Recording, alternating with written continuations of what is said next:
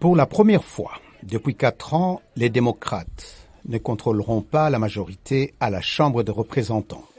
Et leur leader, Nancy Pelosi, a décidé de renoncer à un poste de leadership au Congrès. C'est avec une grande confiance en notre groupe parlementaire que je ne solliciterai pas la réélection à la tête du Parti démocrate sous la prochaine législature. Madame Pelosi cédera la place à des démocrates plus jeunes pour diriger son parti qui devient la minorité à la Chambre. Le député républicain Kevin McCarthy est un candidat de son parti pour le poste de président de la Chambre. Je suis fier d'annoncer que l'ère du régime du parti unique sous le Parti démocrate à Washington est révolue. Washington dispose maintenant d'un système de contrôle et d'équilibre des pouvoirs. Toutefois, McCarthy aura du mal à unifier la majorité républicaine derrière ses initiatives législatives, devant compter avec une importante frange du parti demeuré loyal à l'ancien président Donald Trump, comme l'a fait remarquer l'analyste Amy Deci de l'American University. Ils devront déterminer comment obtenir le consensus dans leur propre groupe parlementaire avant même de solliciter l'opposition. Je pense que cela sera une période difficile pour une si faible majorité à la Chambre.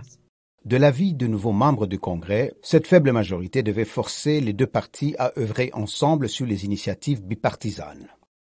Les gens sont fatigués de l'extrémisme de gauche comme de droite et ils veulent des législateurs disposés à œuvrer l'autre camp pour faire ce qui est juste.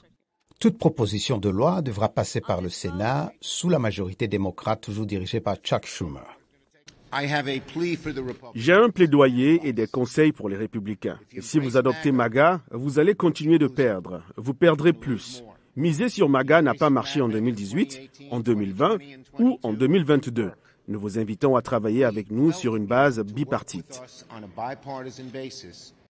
Pour rappel, MAGA Make America Great Again était la promesse de campagne de l'ancien président Donald Trump de rendre l'Amérique sa grandeur d'antan.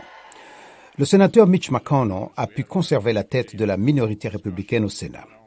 Il reconnaît l'échec de son parti à persuader les Américains lors des élections de mi-mandat.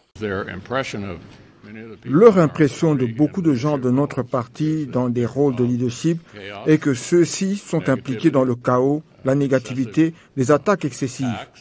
Et cela a effrayé les électeurs indépendants et républicains modérés.